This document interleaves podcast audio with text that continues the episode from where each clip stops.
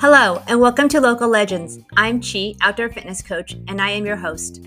Local Legends is a conversation with passionate cyclists who impact riding in Southern California and specifically San Diego. Here comes my next local legend. Hello, hello, everybody, and welcome to episode 25. I'm so stoked to have Sam Ames from Rock Cobbler as my next local legend.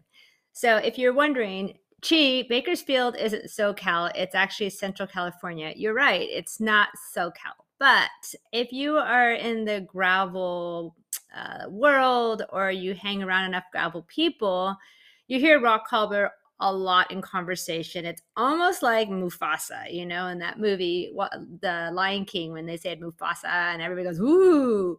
When you say rock cobbler, you get lots of faces, lots of looks, and like, "Oh, that race!" And so um, that's how I was introduced to the rock cobbler. I was actually more scared of it than anything, and when I heard more about it, I got more intrigued. And then when I heard it's just beautiful and just tons of fun, stupid things, I thought that sounds great. Um, so I was really excited to get Sam. I thought about it, and even though technically it's not SoCal, I kind of consider Sam and Bakersfield our, our SoCal cousin, so to speak. They're just three hours away, maybe four with traffic, and enough people come from SoCal to Bakersfield, a, a huge con- contingency of us. So I thought, hey, you know what? Let's let's let's talk to Sam and see about more about this rock cobbler and more about Sam um, super down to earth uh, type of guy. And I had really good time in this conversation about his experience riding, about the race, and just about him as a person, his grit, his attitude of let's just get get it done and figure it out as you go. So without further delay, um, here comes my next local legend. My next local legend is Sam from Rock Cobbler. Sam, thank you so much for uh, your time today. Thank you for having me. My pleasure. Uh, yeah, and congratulations, 10 years in coming up here with Rock Cobbler. It's nuts. We uh we had a little debriefing kind of a meeting at the venue yesterday, and several of the guys who were with me originally, you know, are still around. And we just were all kind of shaking our head. I can't believe it's been 10 years. So oh, really? Yeah, wild. Oh yeah. Gone by fast, huh? Quick. You have to sort of i feel bad that i never kept a diary. Like it would have been i mean i can go back and think of things from each year but all the details are kind of hard. So sometimes i rely on uh, people that are have a better memory than me to go through all the fun stuff. Yeah good. We're we're super excited. Yeah um so you know local legends is about the people. And so i want to make sure I'm, I'm careful. We're not here to talk about rock cobbler although that is the big part especially with it coming up um in in about three weeks um, I bet you have a countdown. Um, but I want to know more about Sam um, and who you are, and you know the person that came up with this idea of gravel riding through Bakersfield. So I presume you ride your bike and you've been racing. So how did you start riding, and where, what did that look like? Yeah, so I started. Um, I got my first bike in 1985. So early 1985. And the story was I'd seen a little bit of bike racing on TV. And in, in those days, you know, it was five or 10 minutes here and there. Uh-huh. And so I remember seeing Paris-Roubaix and it was muddy and it was pouring rain. And I was just fascinated. I'm like, what are these guys doing? This is nuts. Um, and I played baseball. So I was, you know, really active in baseball at a young age. And, and I wanted to go to college and play ball. And, you know, that was really my focus. But I don't know, I kind of found the bike and um, got into just riding and loved the freedom. And then I got into a bit of racing as a junior and, you know, the rest is history from there. So, uh, you know, it's just been a huge, huge part of my life for decades now. And, uh, and I just, I love it. I, I can't imagine life without the bike. So it's, yeah, I raced quite a bit, went to Europe for a while when I was younger, um, wow. did some masters racing. And then I just kind of told myself, I'm like, when I turn 50, that's going to be the end of um, hanging up the uh, the racing shoes and everything will just be for fun. So yeah, nowadays it's cobbler stuff and you know get out with the buddies and uh, stay fit and just kind of enjoy it. What happened to baseball? You know i i just i just quit. I i had the i was just in love with the bike. Uh, and i remember i was a pretty decent ball player. I, I don't know that i would have ever been turned pro but um I remember my senior year of high school, my my high school coach was so mad at me. I mean, just like furiously mad at me when I walked in and said, know, I'm not going to play this season. I'm I'm going to do a triathlon. So that was actually kind of the next thing was I then I found triathlon and I'm like, I got to do that. Like that looks just really hard and challenging. So I, I just kind of transitioned into endurance sport. Um, and yeah, that that didn't go over well. My senior year was a little rough, but um, yeah, you know, we got through it and actually ran into him years later and you know was pretty fit at the time and he was he was super happy for me he's like you know you followed what you wanted to do and he goes that's how life goes so it all worked out that's rad. So in 85 it sounded like that's when you were at high school you were in high school at that time then? Yeah so i was a junior in high school and then so my senior year is when i did um, the trial finally kind of took a year to sort of you know figure it out and i swam in a backyard pool. I mean i literally swam in a residential pool. So my uh, my aunt had a, a, pretty nice house, maybe five or six miles away from my mom's house, and so I'd run to her house and swim in the pool, and then run home, and then, you know, it was I was I didn't know what I was doing. I mean, it was it was pretty raw. There was no training. There's no tools. There's no. I mean, it was just like I don't know. I'm going to just do read read stuff in magazines. I'd wait for a magazine to get to me so I could read what I was supposed to do. So yeah, it was a good time. It was a good time. Oh my gosh! Uh, and then what triathlon did you train for? I did. So I only did two, and I did both of them at, at Lake Castaic in uh, okay. Santa Clarita. Yeah, that was an hour faster the second time I did it than the first time I did it. So it, it worked out on just the learning curve and the bike and being better at the swim. I, I never stuck with triathlon because I, I got to be honest, I just not a water guy, hated swimming. So the bike sort of spoke to me more and I went in that direction. Yeah. So you saw Paris-Roubaix when you were in high school and you went and got a road bike or did you? Yeah. So I was, yeah, it was great. I was working, uh, you know, we're here in the Central Valley. We have a lot of agriculture. So Mm. At the mm. time in high school, one of our one of the base guys I played baseball with said, "Hey, I have a summer job opportunity. There's these guy, family people that we know that they grow table grapes, and so back then they would hire young kids to be what they called scale boys. So they would literally take a piece of rebar steel and weld it to a big scale and put a handle on it. And so you would walk up and down the rows where they're packing the grapes and you would weigh the boxes. And they're like 40 or 45 pounds each. And you would do that for eight hours. So you get pretty fit doing that. So I, and I was making $5 an hour and I was rich. So I had all this money. I was saving money. I didn't have any expenses. And I remember um, had $280. And I remember going down to the bike shop and I bought a Motobecane Mirage Sport for $259. And that was oh. my first road bike. Fantastic, man. Yeah. Talk about saving money and like just getting, I bet you you were not just rich, but ripped oh God, I was just, I mean, we were, you know, you get up at four in the morning and go out there and then they have these trucks that are coming and the trucks are loading the grapes. And so, yeah, it was a guy I look back on, it was a ton of work, but, um, in those days, you know, for us, that was a lot of money. Like we were doing great. We had the best job of anybody. How did you get from buying a $250 bike to racing in Europe? Uh, so I had that bike for a couple years, and then when I could afford a nicer um, I bought a Specialized Allez. That was sort of like my first uh, racing bike. Mm-hmm. And I bought that bike because um, I don't know if you remember the movie, uh, I think American Flyers, you know, Kevin Costner and, mm-hmm. and I don't remember the other actors, um, Rae Dawn Chong, I think. And so anyway, they're, you know, racing bikes in Colorado and that bike was in the movie and it was red. And it's like, oh, you got to have the Allez Sport so I had that bike and then kind of, you know, went out of the, when I got out of juniors, I was racing cat three and I won a couple of races and there was just a progression. So at the end, t- towards the end of my senior year, I had an exchange student from Spain.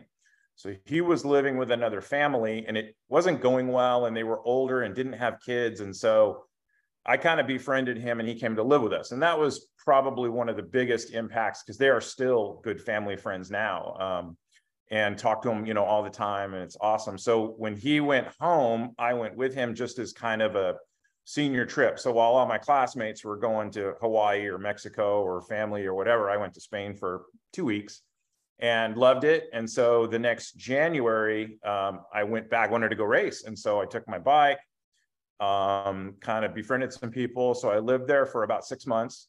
And um, you know, got a big dose of reality of what, you know, at the time. So that was 19, Uh, 89, 90. So, you know, big good dose of what uh, what racing was like in Europe and how difficult it was. And, you know, I, I considered myself pretty skinny and fit at that time. And all they would tell me is like, you're too fat, you got to lose weight. So yeah, I, I, carry a lot of weight in my upper body. And so they're like, yeah, no, I don't want to see you back until your computer has 400 miles on it. So I was doing 400 to 450 miles a week just to try to, you know, get skinnier. And I mean, those days it was just piles of miles. That's all you kind of knew.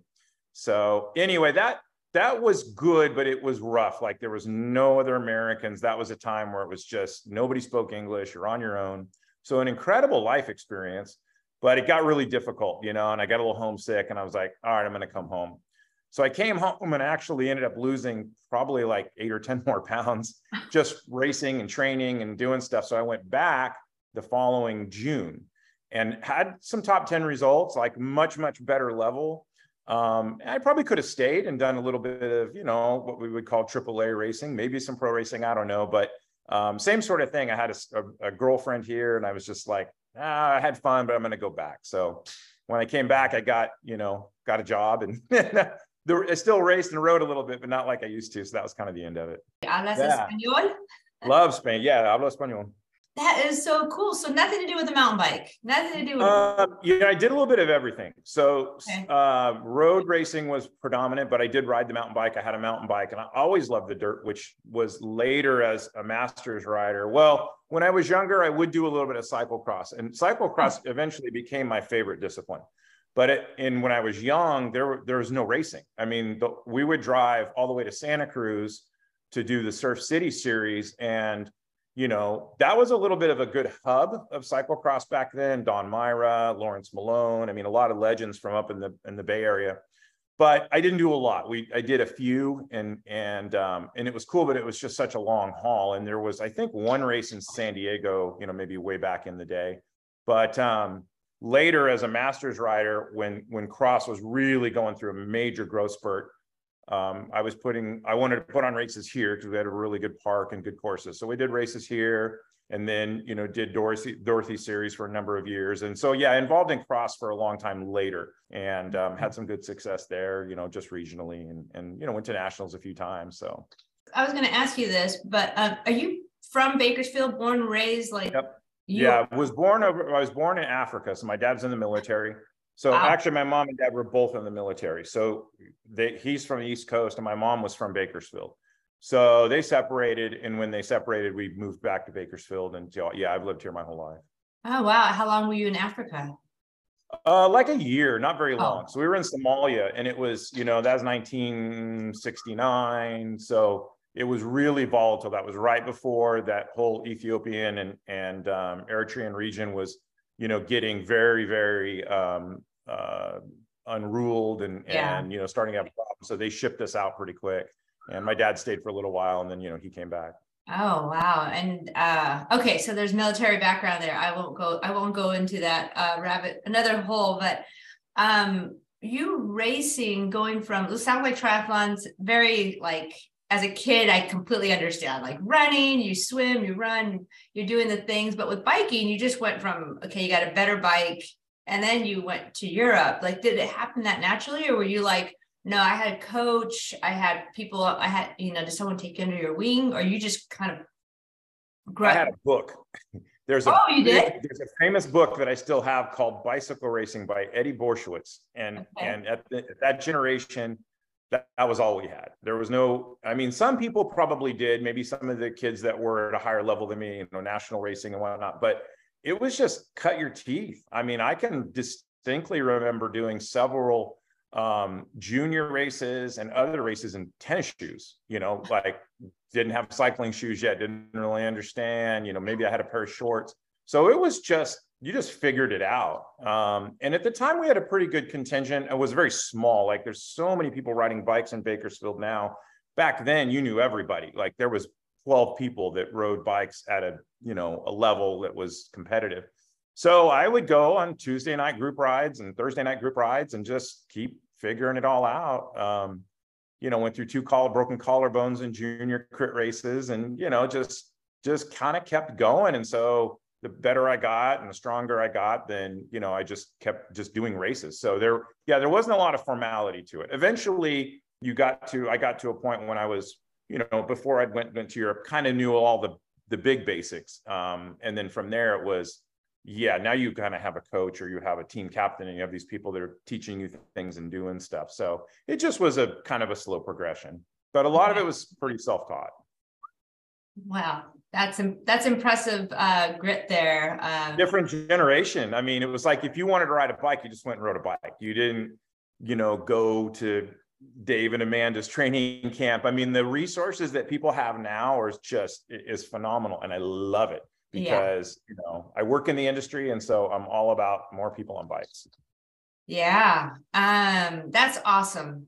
I had no idea you raced in Europe, so I am I'm yeah. glad I asked about your background because yeah, because you you put on a, such an amazing uh, event, and my brain either thinks you either like to have a lot of crazy fun or you're you're exposing people to what you grew up with, or like so. I was like, there you you know learn well.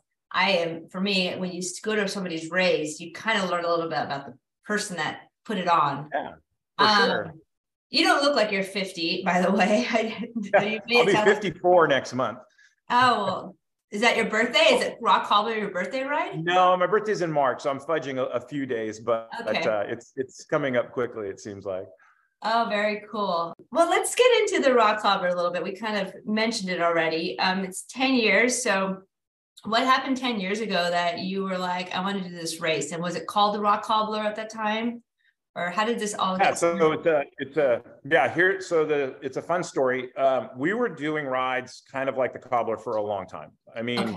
even back when i was younger and racing cross you know we've got some good foothills and a lot of things that you've seen. And so we kind of had this landscape but we didn't ever think about it, you know gravel riding or adventure riding like that was not a, a thing. You know it was people were racing mountain bikes or doing maybe a little bit of cyclocross. So it just took time but two or three of the buddies who are still involved have been riding as, as long as I have. And I think in some way we all thought some point this will kind of come to fruition. Like we we definitely talked about it a long time ago, but it wasn't a thought like we should do a thing. It was just, hey, let's go over there. Hey, today we're going to ride up this and blah blah blah.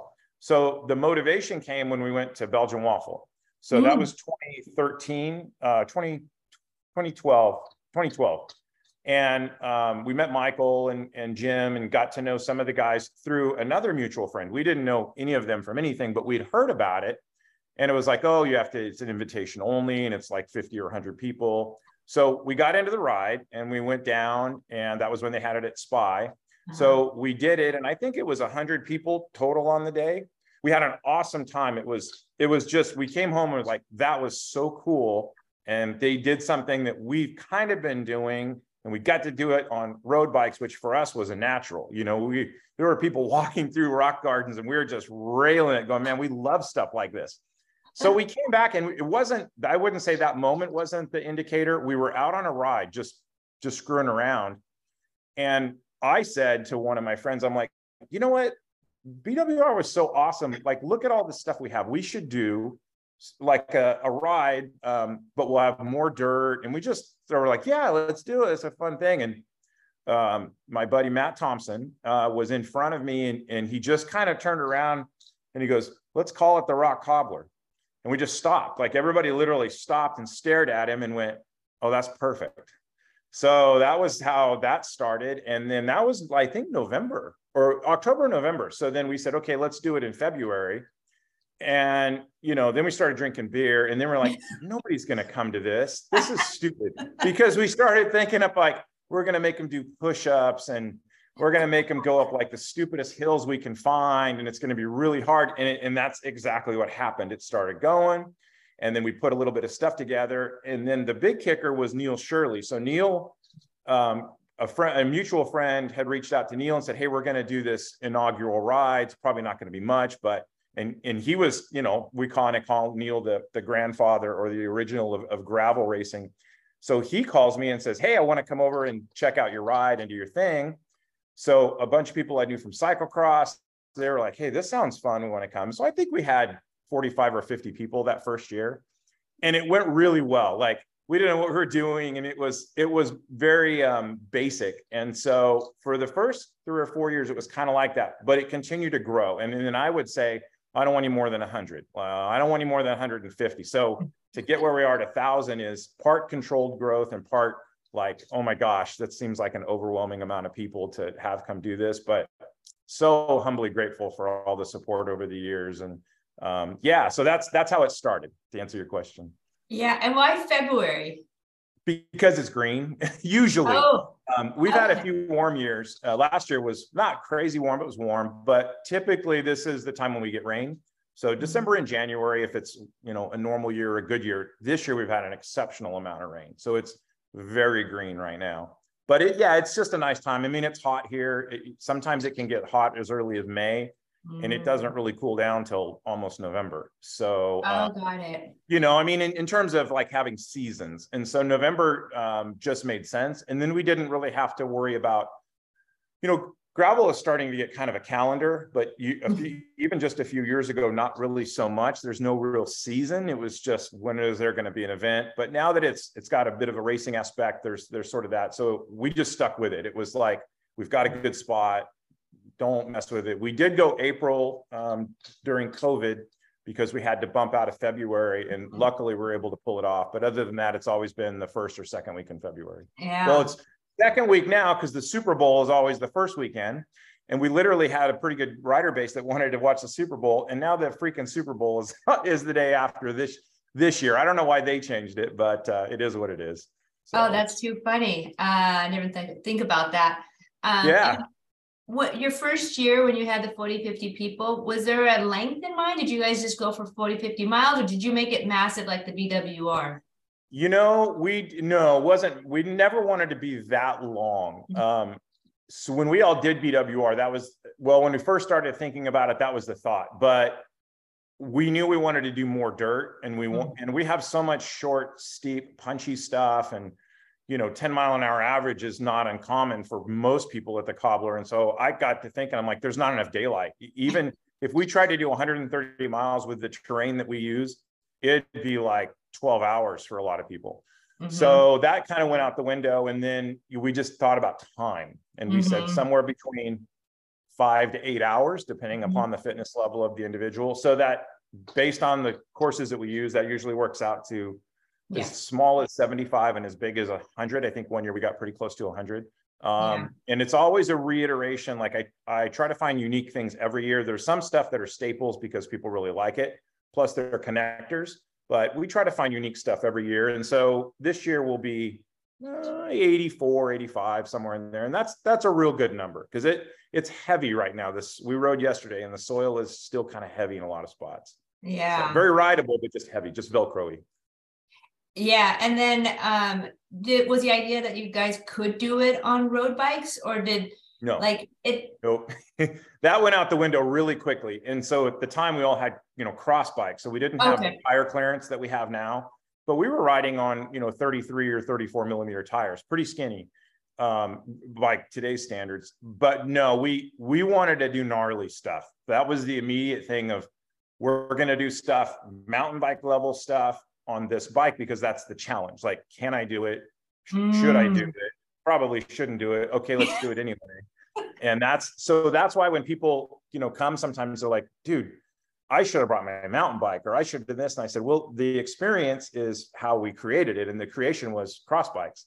And, you know, so like we did a lot of hiking and walking and getting off and, you know, doing stuff that probably is a little nuts. But uh, yeah, that was the, that was the, that was the, the, the start of it all yeah, I remember finishing the right the race last year, and some guy had a mountain bike, like a hardtail, and I'm like, oh man, I thought about doing that. I mean, halfway through because I had my gravel bike, and he's like, yeah, you know, it's like each each way, but it's good to know what your guys' intention is. Like, yeah, you probably should do it on a mountain bike, but that's the whole point. Is yeah, we there a lot of people do, and and we always tell them we always have fun with it. Bring anything you want, uh, just don't bring a road bike. Now you know, the vegan oh. cyclist came with a semi road bike last year. Um, and I have had, we have had people do it on like 28 millimeter road tires and it's pretty rough. It's doable, I consider myself a really good bike handler and I wouldn't want to do it. It just hmm. makes the day that much longer and much more difficult.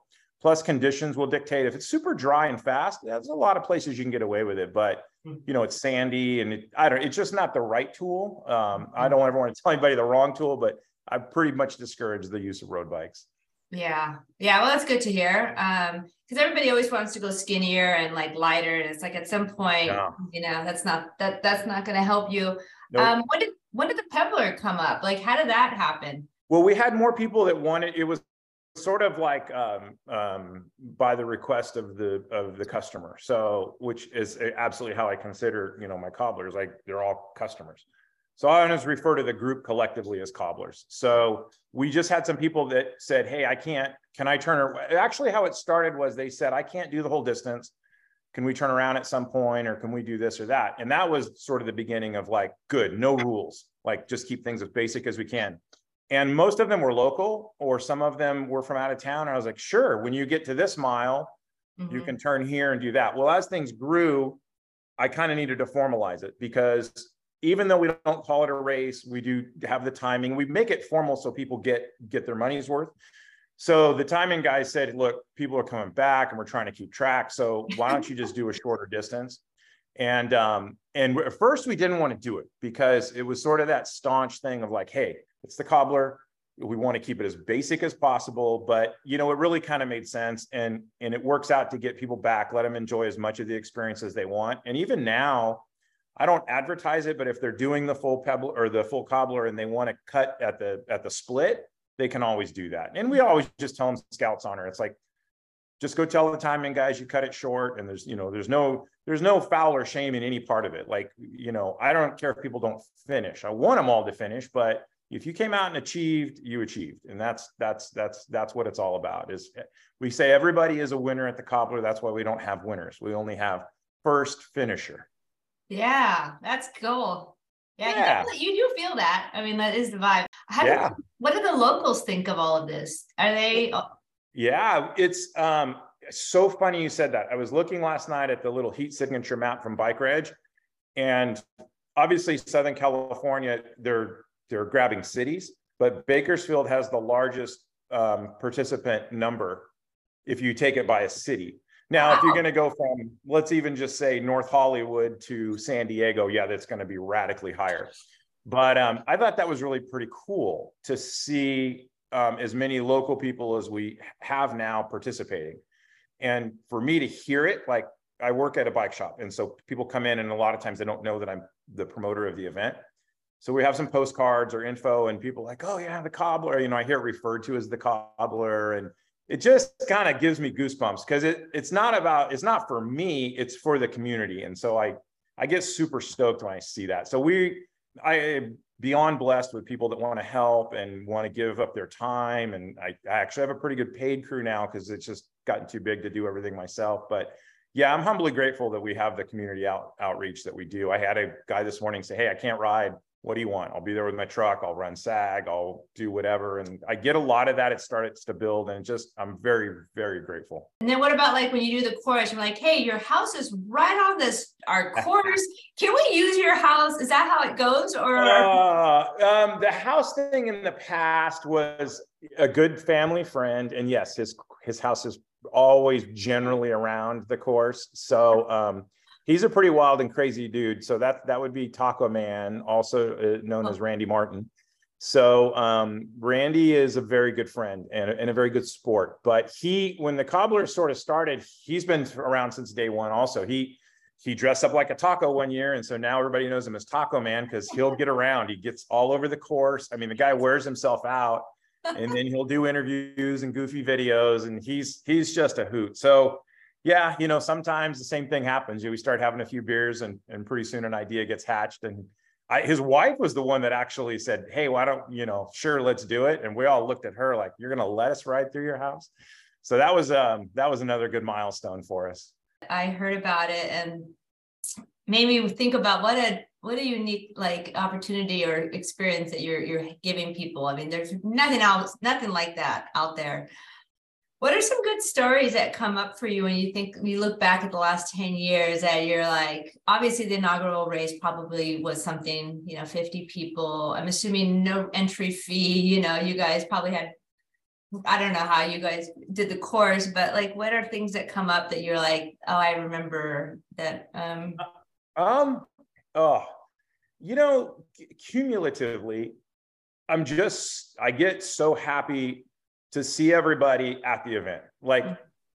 the best memories for me are um, obviously, you know, the, the course is really my big thing. I, I now have such a good team. The food is going to fall into place. The merchandise falls into place. Like all the all the other things take care of themselves.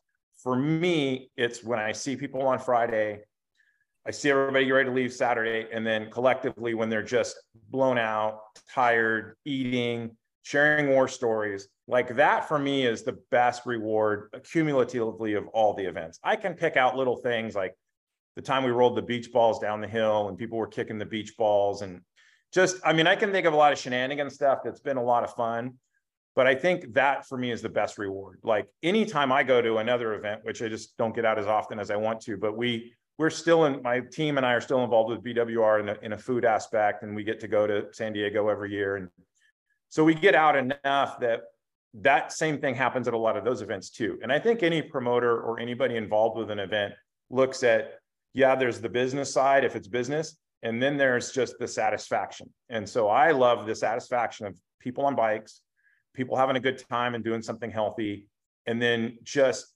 you know keeping them guessing and saying, God, you know, what are we going to do this year? What are what's going to be next? What what other unique gift can he think of? So I, I just like that whole little package. Um, riding through the house, you know, beach balls, there, there's always shenanigan stuff that's fun, but I, man, I just, I love, I love the people. Um, that mm-hmm. just makes it for me. And the cobbler is, I think one thing is unique. The, the only pat on the back I like to give myself is that people have started, well, not started, they've been getting it for a while. Like they come and they want to come back.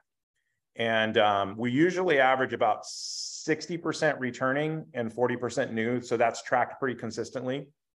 So um, that is just people that consider themselves cobblers and they get my brain and they get what we're trying to accomplish and why we do goofy, really hard stuff. Like, why in the hell am I walking up this hill? But then they get it. Some people don't always get it. There's a few people I'm sure have had their share, but, but uh, I just think that's just, you know, that's what's awesome. That's the best. All right. So now I have to ask. just put it out there because um because it was just such an iconic thing. what did you think about the whole thing that happened with the bull? Like So, I'll just state for the record that people have joked with me and like, "Man, how did you do that?" And I said, "Look, I'm I'm a mildly crazy. I'm not insane." I said that was not planned. I said, we've ridden past bulls and cattle every year, every year. I mean, okay. within proximity and never, never been an issue, never thought twice about it. There's people taking pictures with them. I mean, a bunch of stuff. What happened last year, I talked to the rancher afterwards and we have a great mitigation plan in place this year, but the cattle that was, was on this particular section was not anywhere near any of the course stuff in all the lead ups. So the weekend of I guess they were probably moving some cattle and didn't really think about the direction of the course. So they were just in this particular draw. Well, most of them started to scatter. But what happens with bulls is they get tired, and when they don't want to run anymore, they don't want to run anymore. So it's a combination of a lot of people and and and being in this kind of a canyon to get through. Um, so everybody was good. I, I knew every person personally. One of them um, is a longtime cyclocross friend from Vegas. One of them is a local pastor um, who's a friend of mine. The other one was my was and his wife is still currently our Trek bicycle rep. Um, and then the fourth one was a uh, not a good personal friend, but really good friends with some people that helped me um, help at the event. So in hindsight, it's like, what are the odds that all four people directly involved are people that I, you know, relatively know, and, and some of them know well. So luckily, everybody had a good laugh and a good beer, and it didn't. It was not a problem. But yeah, I don't. I don't want to repeat that. So while it garnered us t- attention, I want the cobbler to be known for the cobbler. Right? Yeah. That, that's not. Um, that's not in my wheelhouse of shenanigans. So we've yeah. we've got a pretty good plan in place this year to sort of mitigate that and make sure we don't have an issue. Well, you definitely got yourself out there and your name out oh, there from that yeah. YouTube video. yeah, yeah, I know. And I guess the only saving grace out of that is all of them were laughing. You know, the most oh. of them would be like, "Hey, can we bring our Matador apes?" And hey, we want to, you're gonna have bull T-shirts. And I'm like, "Oh gosh." I'm like, you guys do whatever you want. I'm gonna focus on making yeah. sure we're safe, make sure we have a good event. Yeah, I actually was there when I saw it happen in front of me. You know, it was quite the experience. And I'll tell you that uh, on the course, um, the group um, stayed together. Like all of a sudden, we worked as a team. Yeah. Like yep. we would help each other out, and people would hear say, "Hey, don't go that way," and they would we like we'd yell at them like you really shouldn't be going that way, and we would we all walk to the side and around um, safely, and we like watched each other. So I don't know if you heard that part of it, but I did. Yes. Yeah. Thank you, by the way. Yeah, it was uh, uh got some good pictures too. Um, so you mentioned working at a bike shop. So what does Sam do when you're not cobbling?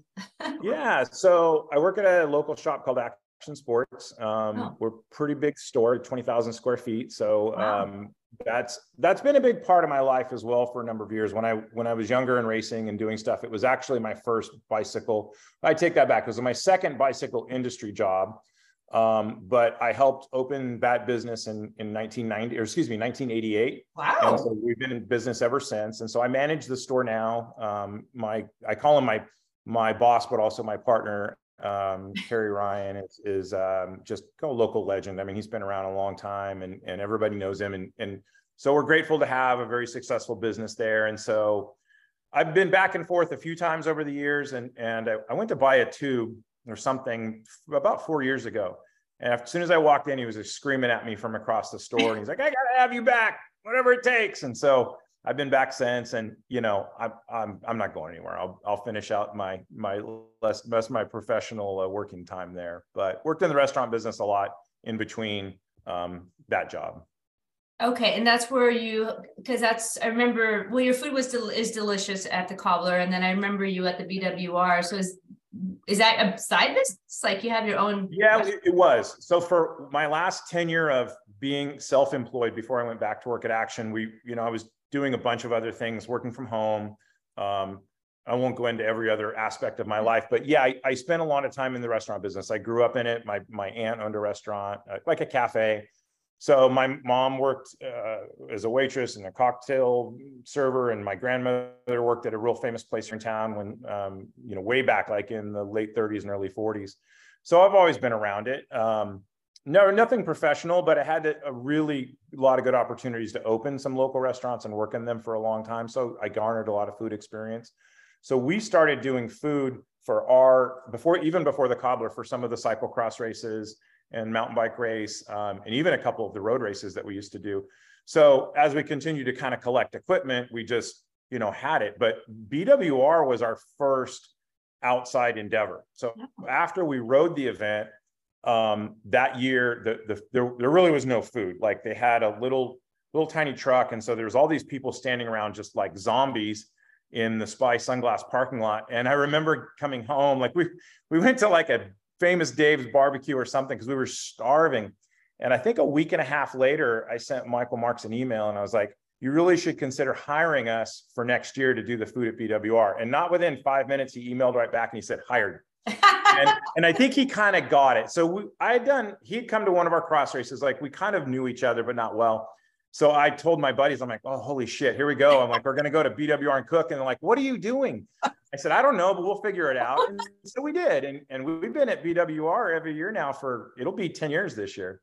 So, oh, um, yes. Yeah, we did. We hired out for several other events, not a lot, most of them actually in cycling. We did, um, we did the NOSCO ride one year. We did Santa Clarita Grand Fondo. But you know, it's just hard because all of us have other full-time jobs. So it, it sort of waned in that, like, yeah, it's a side business, but I think, you know, really BWR is the only other thing we do now. And and mm-hmm. our and the cobbler, of course. But um, yeah, you know, you when you have trailers and all this equipment, it's like it needs to get used. So um, yeah, that's kind of where that started was uh, was going down to San Diego. Awesome. Well, the beans are delicious. I don't always eat like it's baked beans, right? Um, we do a couple. We do like either the the kind of garlic Italian ones. There's a local place that does these just white beans and, and kind of a vinaigrette, and they're just so good. I mean, they're okay. a meal unto themselves. Yeah. Or we'll do like a, a, kind of a Mexican style, or we'll do depending upon weather. Then we'll do you know hot beans too. So, yeah, bean. You know the beans work because you've got an eclectic demographic of people that are vegetarian or vegan, and then other people like give me all the meat, and so you know we try to make sure we hit all the hit all the points. Yeah, well, that's it's delicious and it's good to hear because I didn't know honestly if that was your main thing. I thought you were yeah. Not never main, but just sort of there, there was a period of time for a couple years where I had way too many jobs. I was doing like five different things, and that was one of them. But uh, the bike shop is now back to kind of singular focus. Hit the cobbler, um, hit BWR, and and that's it. Yeah, I wanted to go back to the cobbler um, because uh, the lineup is uh, pretty with I guess with the professionals um, growing or has been grown. There's you don't get any UCI points. There's like not there's no podium. So the people that show up are there for the experience and just to you know I guess race. But what how has that evolved? And like when you see Pete Stetina coming, like he's like one of your favorites, right? Not favorites, but like he's there every year well, um, yeah, I think so. There's there's a twofold answer to that question. Um, I have a marketing team, uh, Steve Driscoll and Chris Hold yes. at Lift Creative. So, you know, they um, Steve's been a cobbler for a while, and I remember one year when we were lengthwise at the local brewery. Um, Steve was just like standing next to me and he's just coming out of his skin. He's like so excited about what we do. Like it was a true cobbler. He like got it and he was like, that trail was so rad. I've never done anything like that. And I thought I was going to fall off the side. Like he just went on and on. And I was like, this guy really digs us. And it was, it, again, it was very humbling. We were just laughing and like, oh man. So, you know, fast forward a few years, I truthfully, I didn't know that marketing and that was the sort of thing that he did. We ran into him down south at a, um, one of John Hornbeck's little gravel rides. And he was putting up like a truss and all this stuff. And I was like, huh, so he kind of ebbed it and he's like, well, you know, if I can ever help in any way. So that was sort of the, the ball rolling. So those guys have been instrumental in, in helping me grow the cobbler. Like they, they see a bigger vision than I do. And I'm always the one hitting the brakes. I'm like, I don't want, I don't need all the pro people. I don't, you know, like I, I just want the cobbler to be the cobbler. And I think we've been able to maintain that aspect, but they've said, okay, we get it. We know you want to do Bakersfield stuff and just kind of keep this little nucleus, but you know, you still have a, a marketable thing and let, let's just do this, this, and this. So they started kind of reaching out to some of those guys beyond, you know, our, our local legends of, you know, Tensman and Tinker Juarez coming and some of those people. So when Pete was getting into the gravel thing, that was their spot. They said, look, let's just talk to a few people. We'll give them the gist of the event. They know there's no money. They know you don't like everybody's on the same playing field. They just want to probably get them to come ride for training. Like it's a great time of year to, to you know get get busy. And so that I think that's there's a little bit of word of mouth and and Pete was super instrumental last year in kind of putting the feather in the hat of like you guys need to come do this because it's just unclassifiable was was his famous statement. And that was that was pretty rad. So you know, I get contacted by a few people and then Driscoll and those guys come to me and I'm like, well, here's the deal you know everybody gets the same thing and this is just how it is. And i think they i think they actually respect and like it. They're not the guys that come are more in tune with wanting to come have a unique experience wanting to come feel the vibe. It's a really you know it's a hard course. So they get they get all of it. Um, and just that i like that you know and i've told them like yeah it's it's never going to be a race. Like i'm never going to have this sort of thing. It just it needs to be what it needs to be. And um, so I think they all get it, and that's that's nice too. You know, it's my I'm here for everybody, like the A, B, and C rider. Um, I want them all to have a phenomenal experience. Sam, this has been really, really fun to talk to you. I do have like one other thing that came up. It's, it seems like one thing that comes up through your life is that you have an idea and you just go on it. You know, hey, I yeah. had this idea.